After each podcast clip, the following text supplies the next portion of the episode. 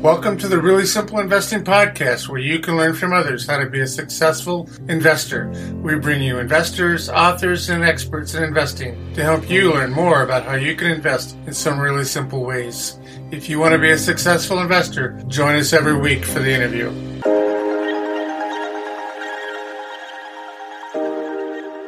Hey, welcome to the Really Simple Investing Podcast. I'm Floyd Saunders, your host. Today's guest is Don Gleason. Don served in the United States Air Force for 27 years and nine years as a corporate consultant. Dan has run two companies with a purpose getting people into jobs where the day zips by because they love the work. Don is also an executive director with Maxwell Leadership. We'll talk about that a little bit. And for the past 41 years, has worked with dozens of team members to help them with their finances, set up budgets, and start investing for the future. Don's a four-time Ramsey Financial Peace Coach, and he uses those tools to help people get out of debt and invest for the future. So, welcome to the show, Don. And I appreciate the opportunity to be here, Floyd. And uh, thanks for letting me be a guest and uh, and talking about something that's near to my heart. So, absolutely. It. Tell me a little bit about your Air Force background, if you would. Well, the funny thing, I was just doing a uh, mentor session about an hour ago with a young man who's graduating college, and he's going to be in, he's in ROTC. He says, you know, I'm not sure he's going to have a gap of six to eight months before he goes out active duty. Goes, I'm not sure if I should try to get in with a company, try to volunteer work. What do you recommend? It brought me back to my time in 1982 where I was tired of of college. I was tired of school. I wanted to get out and get some real world experience. Uh, absolutely. We all get tired about our senior year, don't we? So I looked at the Air Force took a couple different interviews, but I got an opportunity to join, just get four years of experience, do some really neat things. You know, so I got to some really, really neat experience to lead in different ways. I mean, to the uh, the military will do that for people, won't it? Yeah, 2004, I got to go to Baghdad and be a leader in the reconstruction effort of the com- of the country. Twelve point eight billion dollar reconstruction program. Well, that had to be an immense project. You later moved on as a corporate consultant and started two businesses. You got into leadership roles, trying to develop the culture of the company and help the people that you work that worked with you specifically around budgeting and finance and investing. So tell me a little bit about that. Yeah, you know what I found was it kind of goes back to what we were just talking about a minute ago with my passion was cleaning up America's waters. And then it came into leading people. And I found as I was leading people, and especially like I was Booz, with Booz Allen, when the government shut down in 2015, immediately I saw Coast Guardsmen in the food line at various food banks around the country. Mm-hmm. And then I started doing some research and found how many military are not saving. They're living paycheck to paycheck. And then I found how and trying is, to find enough money to buy groceries in exactly. some cases, right? That's right. You know, it, what, what does Dave Ramsey say? I had too much month for my paycheck. Mm-hmm. Right. I was ending three to five days short. And I just saw, I said, I got to do something. I think that that goes back to where I'm at in life now. I'm 63, two companies helping military and non-military in their transition between jobs. Finances is a big piece of that. Because when you are working paycheck to paycheck, you can't stop to find the best job. You just need a job. It's a grind, isn't it? It is a grind. And then you get stuck in the job because you can't leave it for fear that you can't find the next one. I'm really about, in this factor that we're talking about, is how do we help people budget and get out of debt and be givers to the point where you're, ma- you're minimizing the risk. I was just talking to this young lady coming up SVB bank issue last week. They had been saving and saving and they made a big payment, $60,000 off to their house. And it's just the, the reduction of risk and the comfort of we are going to be okay. Even if he loses his job now with this bank issue, that they're a tech company, but if they can't get at their money, just having peace, right? Financial peace. It just felt so good to hear people make those decisions. And the, and the folks I worked with, it was neat to see them finally connect with it, start making the right decisions. What are some of the things that you did to help people connect with the idea that they could actually save some money, be in a budget, and put some money into investing? You know, I always start with the big picture. What is it you really want to do? Most people just think, I just want to make as much money as I can, go enjoy the world, you know, have the things that I want to have, and that's it. And they don't think about a budget. And in fact, they see a budget as restrictive instead of freeing. So it's all about mindset pieces if we're not thinking long term, like what do I, how do I want to live when I hit hit retirement? Mm-hmm. What do I want to do then? Because if if you if you're living paycheck to paycheck now, and you get to retirement, and I think somebody heard recently the average retiree has like fifty three thousand dollars in savings, based upon looking at mutual funds and stuff like that. like, you can't live hardly for a year on that, let alone 20 years. Right. So if you're not thinking differently for the long term, you're going to make the wrong short term decision. And then working on the mindset that a budget is really free. It doesn't, it's not restrictive in that you can't spend. It's freeing that I've got this much money to spend, right? If I want to go travel, I can put that much money in there. I like to say it starts putting you on a path in the right direction. Yeah, you know, I like that. Rather than kind of wandering aimlessly mm-hmm. and trying to make it from month to month, you now have a path that puts you in the direction that you want to go. We're not thinking about what path we want to be on, what's the end result that we want to get to, and what's the steps to make it happen. I think you're exactly. It, it seems right. to me that investing is just like anything else in life. If you don't have a goal that you want to accomplish, you won't get there. Mm-hmm. But if you have a goal, you start working toward that goal. And that goal might be starting to save, you know, 10 or mm-hmm. $15 a week, $50 a month, whatever it is that you can put away. When you start seeing that compound interest growing in that account, and you start seeing, well, this money is growing at a much faster clip because I've invested it now in a good index fund compared to a savings account, let's say, you know, this is something I want to continue to do. And then you start thinking about more ways that you can save money and more ways that you can invest in your money. And it just starts to compound not only in your head, but compound in your bank account. That's exactly right. It all starts with that goal or that desire, doesn't it? It does. It's like anything in life, right? I mean, you know, you get out of college or high school and you think, well, I have a goal. I want to get a job right? So what do you do? You spend a lot of time figuring out how to get a job. You know, how do you want to get a job in the career path that you want to follow?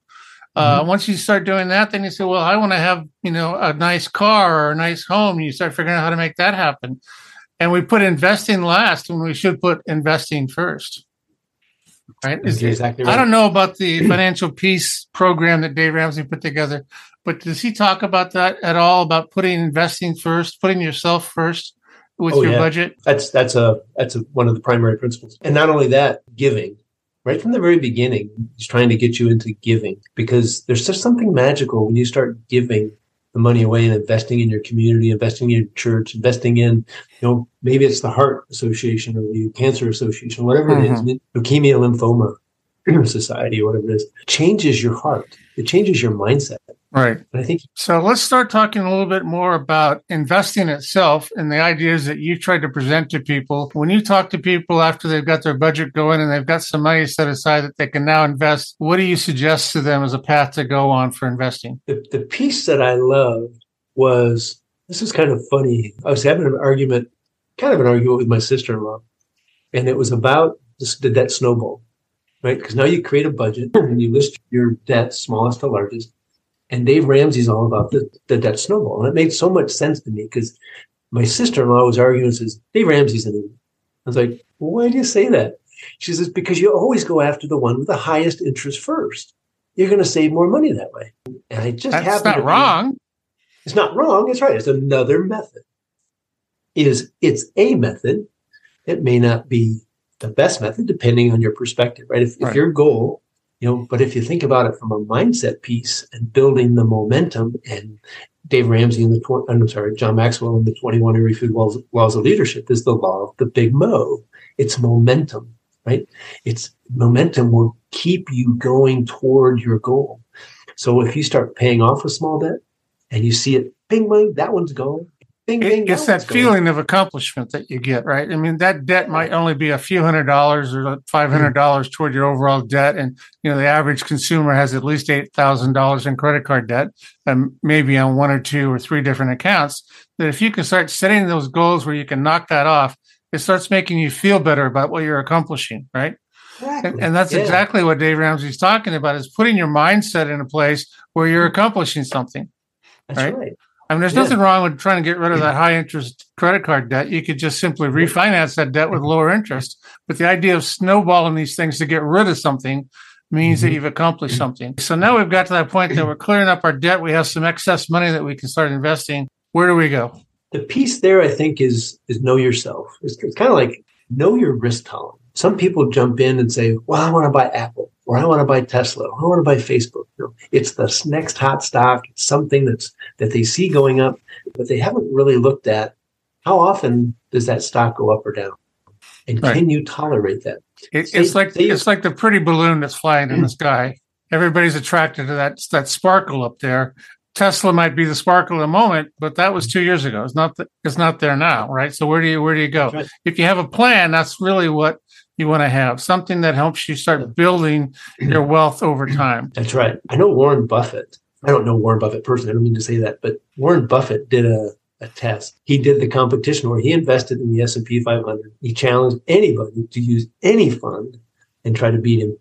And they ended the test a year early because nobody was anywhere. There was one hedge fund manager that took the bet, a million bucks, and it just happened to be that it was at a period of time when the S&P 500 was going up, and he thought he could still beat that performance and he didn't. And so he lost that bet and had, they paid a, a, million dollars to a charity. Yeah. peanuts to Buffett, but a lot of money to us.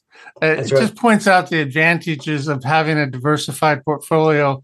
Although. Warren Buffett says diversification is because you don't know what you're doing, the average investor doesn't really know what they're doing most of the time. So being diversified in an S&P 500 fund or a total market fund is a really good approach to build a core portfolio as a base before you start doing other kinds of investing. That's right. I probably have nine, I think I figured out 94% of my money is in ETFs, exchange traded funds, which is a version of a mutual fund, right? Mutual mm-hmm. fund goes through a clearinghouse. It takes a day or two to get your money. An ETF, I can go on the stock market and I can change right now. I can sell it or I can buy it. And right. it takes me one second or, or 10 to 15 seconds, whatever, do it, but I can do it right now. I think the big thing is that risk tolerance. Where are you at in life? Obviously, the closer you get to retirement, the, the less you want to have in the active market, more in bonds. You got to think about your goals, where you're at on that. But it goes back to what we were talking about earlier, which is if you set a goal, you're more mm-hmm. likely to work toward reaching that goal. If you have no goals, you have no way of figuring out what it is that you want to accomplish. You don't have a way of measuring whether or not you've gotten close to that goal at the end of it end of a year or whatever the review cycle might be for your investments. Come back from the short break. We're going to talk about unknowns, investing to get to a million dollars. What am I doing in retirement? What are my actual goals and how do I want to live my life? Living the life of your dream and a whole bunch more. So stay tuned. We'll be right back with more great ideas for investing and building your financial security. If you're seriously interested in building your wealth, Join us every week on the Really Simple Investing podcast and check out our website at reallysimpleinvesting.com. You'll find more great podcasts, our blog on investing, and some great books from Floyd Saunders. Books like Investing for Beginners and Five Paths to Wealth. Sign up for our newsletter so you don't miss listening to our guests and learn even more about the simple things you can do to become a successful investor. You're listening to the Really Simple Investing podcast, and now more investing ideas as we continue our interview. We're back. This is your host, Floyd Saunders. We're with Don Gleason. We're talking about investing and saving your money for retirement and how to get there, the experience that Don has had helping people. And Don, there's a lot of unknowns out there in the market. How do we start dealing with those? And Well, there's a lot of unknowns for sure right? What's the inflation rate going to be? What's the interest going to return on investments? All of those things. But if you don't, if you don't make a stab at it and put it down on paper and monitor it through the years, you'll never hit it. If I think most of us would say we'd like to have a million dollars at retirement, but then they think that's gee, that's just impossible. Yet yeah. it's not really that impossible. If a 25 year old person was able to save $100 a month, put it into your typical S&P 500 passive index fund, say at Vanguard or Fidelity or any of these brokerage houses that have that kind of uh, portfolio, and did that $100 a month for 10 years, that's $12,000, right? That's not a tremendous amount of money. You think, well, I'm not going to make a million dollars, but you continue to do that for another 20 or 30 years, and it's just $100 a month. You don't have to increase that necessarily. Now, as you get older, you might be able to increase that a little bit more, obviously, uh, but take that $100 a month and keep doing that over and over and over. And the S&P 500 will return an average of about 7% a year, some years more, some years less, obviously, but on average, 7% a year. Compounding that you know, I think it was Albert Einstein that was credited with saying that compound interest is the eighth wonder of the world. That's well, right. it is after you let it, it work for 10 or 15 years, which is the problem is not very many people are patient enough to let it wait for that period of time. But the mm-hmm. point is, at 65 years old, you can actually have a million dollars to retire on. The next mm-hmm. question is, is that enough money? I mean, if I had a million dollars, would I need Social Security? Good question. Yeah. You might want to have Social Security. It might be there, it might not be there. And it really depends on my lifestyle. Am I going to go get on that cruise ship and cruise around the world if I have a million bucks sitting in the bank? Maybe, mm-hmm. maybe not, right? Maybe I want to do something, as you said, I want to work for a charity or go work somewhere in a, a, less developed country to help them, you know, have a better life for a period of time, do some kind of volunteer work. I can now do that because I saved my money. That's the important point. That, that was a good way to say it. Well, well said. It was funny. About 13 months ago, my daughter called me up and said, Hey, and she wanted to go to Estonia. So she says, I got a $400 round trip ticket out of Houston. Do you and mom want to go with? And we thought about it for a second. And then I, I, I started to think about oh, COVID and Russia just attacked Ukraine and people are, you know, I could find a million reasons why not to go. And then I thought, this is exactly what I wanted in my life. A 62, I, I, I, wanted to be able to just at the moment's notice pick a ticket, go somewhere in the world and see and experience. That's the kind of thing I really enjoy. Being able to have those experiences. That that became part of my dream. You talked about the goal. So if you don't have that, you can't get there. It won't be won't be in your mindset. And so, what are some of the things that you did in your investing experience that helped you get there mm. from a financial standpoint? I mean, was it was it just passive index funds, or did you do other things? Did you buy mm. Stock, for example? I guess you vast amount of my money has gone into, like I said, ETFs. Over the last ten to twelve years, I've been managing my own money because I was I was in various funds that were not watching it to the extent that I thought it needed to be watched. It was my money, right? Nobody's better better at managing your money than yourself in terms of knowing. And I had seen them underperform for several years, and I talked to my um, advisor, and they was like, "Oh, don't worry, we're looking at that. Everything's going to be okay." And I waited another year, and same answer. And I found like, you know, you don't care about my money. You're just making sure I stay invested in your company. Okay, so you paid him a certain amount of money to stay invested with him, right? right? And he picked mutual funds or exchange traded funds that you could have found on your own. Exactly. Right? It, it just paying, take a little bit of time. I was paying 1.2 to 1.3 percent on the what do they call them, the 12B funds, mm-hmm. stuff like that. So uh, a 12-1B fund is the marketing cost for that investment mm-hmm. company to market that mutual fund out to the public, and who gets to get who gets to pay for that? You as the investor right? That's so right. that's one of the things that you really want to learn by working with really simple investing is how to avoid as many fees as you can because that's not money that's growing for you for your future. Exactly right. So I'm, that's why part of the reason I moved into ETFs and I moved into the iShares, so the QQQ and the SPY and the DIA. I'm paying somewhere down by about 0.2 to 0.5, 0.02 to 0.05, something like that. Very small percentage in comparison to the, what I was paying is the with the mutual fund, and uh, and I've been able to to manage through the I don't know call it the balancing every year. But I've got I've you know, I think I've got Warren Buffett. I've got the Berkshire Hathaway B shares. Five six thousand dollars to, to much lower down to the hundred when he bought Burlington Northern.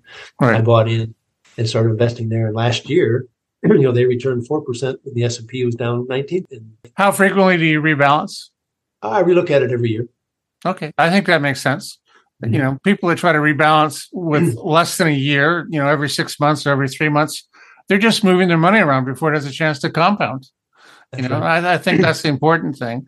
So you're always going to stay invested in stocks and and growth companies.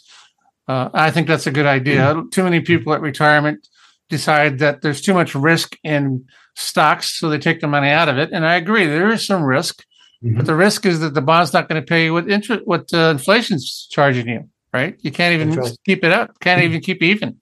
Uh, so you have to be able to balance that out. And I think it's important. It's still a bit different for each person. And you got to know your personal situation, right? So if the market goes down a little bit and it comes back every couple of, you know, in two or three years, I'm probably good. good you know, earlier in one of our interviews, I was talking with a trader that had been trading on the commodities exchange in mm. Chicago for three generations. So, but he was basically saying, you know, you have to have an objective and you have to set a target of where you want to be. And it's okay to get out before it tops. He was doing something called swing trading. And if you listen to our podcast, you'll get a lot more information about that in one of the episodes. So check that out in the future. Don, it's really been great talking with you.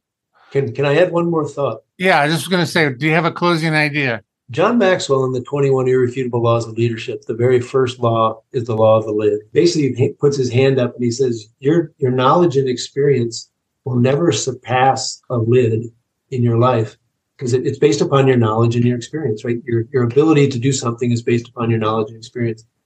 Like if, most people probably in the investing world are down at a one or a two on a scale of you know, zero to 10. And not until you A, start getting smart, talking to people like you, your counterparts, reading about stocks, reading about the market, all those things, you won't be able to raise that lid to a three, a four, or a 5 mm-hmm. And then you start jumping in and you start experiencing it.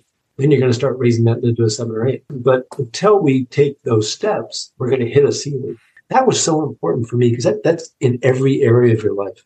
I think that was very powerful for me. You know, I, I, think that's a very valid and important point. It's why we're doing the really simple investing, you know, the podcast, the blogs, some books to help them acquire an understanding at the basic level of what investing looks like. It's fairly simple to learn some of the basics of investing and figure out what you want to do. But as it starts, as we said at the beginning of this podcast, it starts with your goals right? Mm-hmm. And then you pick some things that'll help you get there. And then you keep tracking that until you get there and then you keep going on. Don, it's been a pleasure talking with you today. We really appreciate all your insight. Keep tuning in and you'll find out a lot more information that'll help you out as an investor. Don, thanks so much. Thank you very much, Floyd. It's an honor to be on your program and I appreciate what you're doing, trying to educate our people and helping them you know invest smartly and get their goals because uh, yeah. it's so important that we drive with that. Thank you so thank much. Thank you for all that work. Thank you for joining us for the Really Simple Investing Podcast. Every week, we bring you fresh ideas for investing and really simple ways to invest and build for your financial security. Be sure and hit the like button, subscribe, follow us on our social media channels, and tell your friends. And if you'd like to be a guest on Really Simple Investing, just go to the contact page on our website and send us an inquiry. Thanks. We appreciate our audience so much.